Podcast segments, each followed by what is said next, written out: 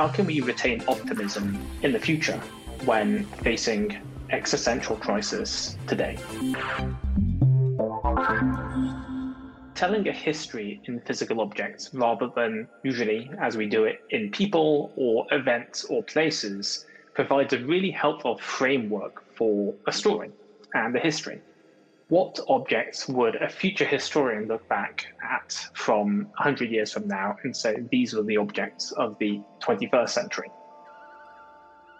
Rather than looking forward and being dazzled by novelty, it's about looking backwards and examining influence and importance and trying to kind of get myself in the headspace of a future historian. A real historian in 2082 would use words and terms that would make no sense to us in the same way that the words and terms we use today would make no sense to someone 100 years ago. So I decided to break the structure following threads to places where you're not sure where they might take you.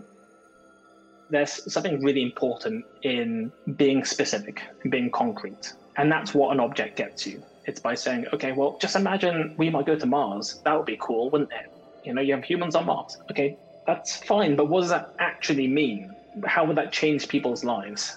And the idea of having a glass of water from Mars and saying, okay, well, imagine if this has traveled, you know, for six months in a spaceship to get here. What does that mean? What did people do to get that? I think it's really easy when you're doing research to just home in a little bit too closely on your subject. And I think it's so essential to follow these threads because you don't know where they might take you. It can provide a lot of insight into how to contextualize new technology in a way that people are used to as well. And my book about the future is fundamentally an optimistic book. I think you have to be a little bit optimistic to write about the future in a way that doesn't turn out to be the Hunger Games or the road or something just completely depressing. It's hard to remain hopeful and optimistic about the next century amid massive climate change and inequality. And it was really hard to sort of understand this feeling other than putting it in a way of it, everything feels depressing. But then I learned of a word that spoke to this sense of paralysis I think a lot of people are having and it's called acedia. And this is an old word. And someone called Bruce Schneier wrote about it, and I'm going to read from what he said. So, acedia was a malady that apparently plagued many medieval monks.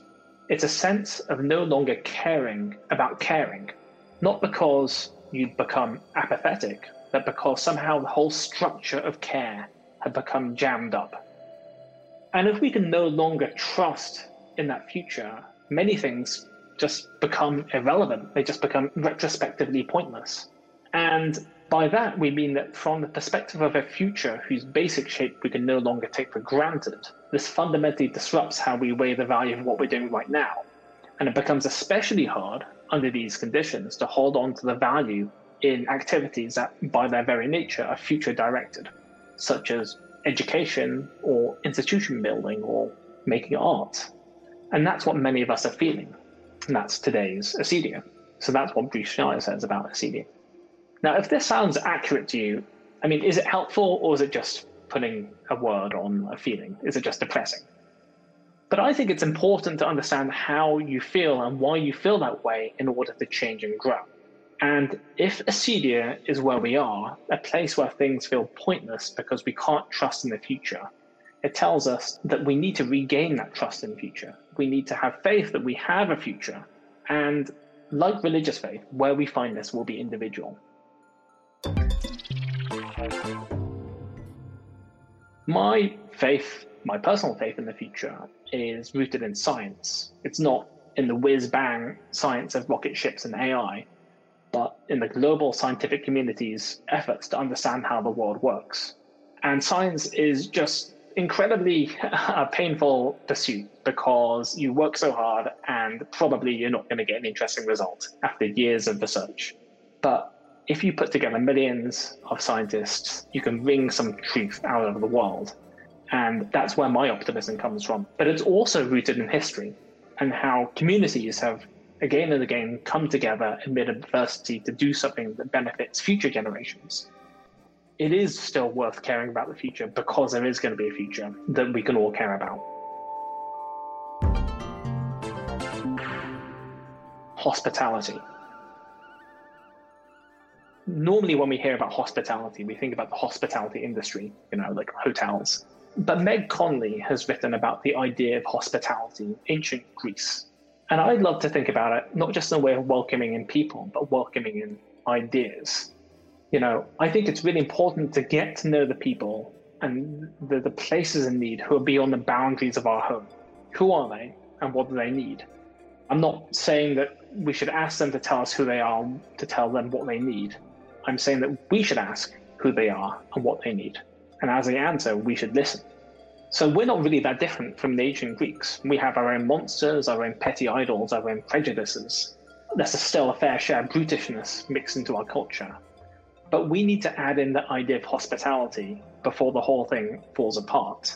And I think that is how we get out of this, and that's how I have my ideas by trying to bring in ideas that maybe at first seem odd or seem different, and being hospitable to new ideas and new people.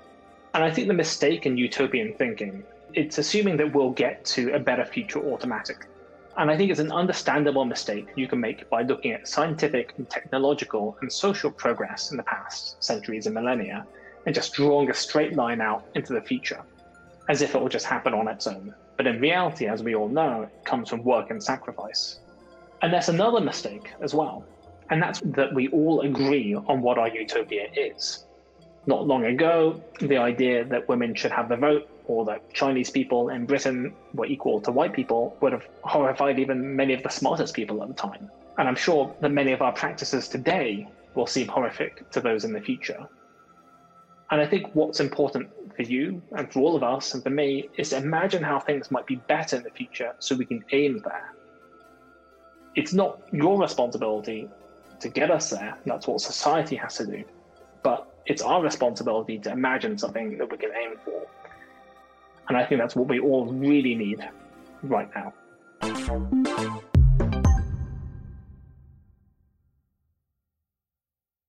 Sparks is produced by Unboxed and brought to you by the RSA.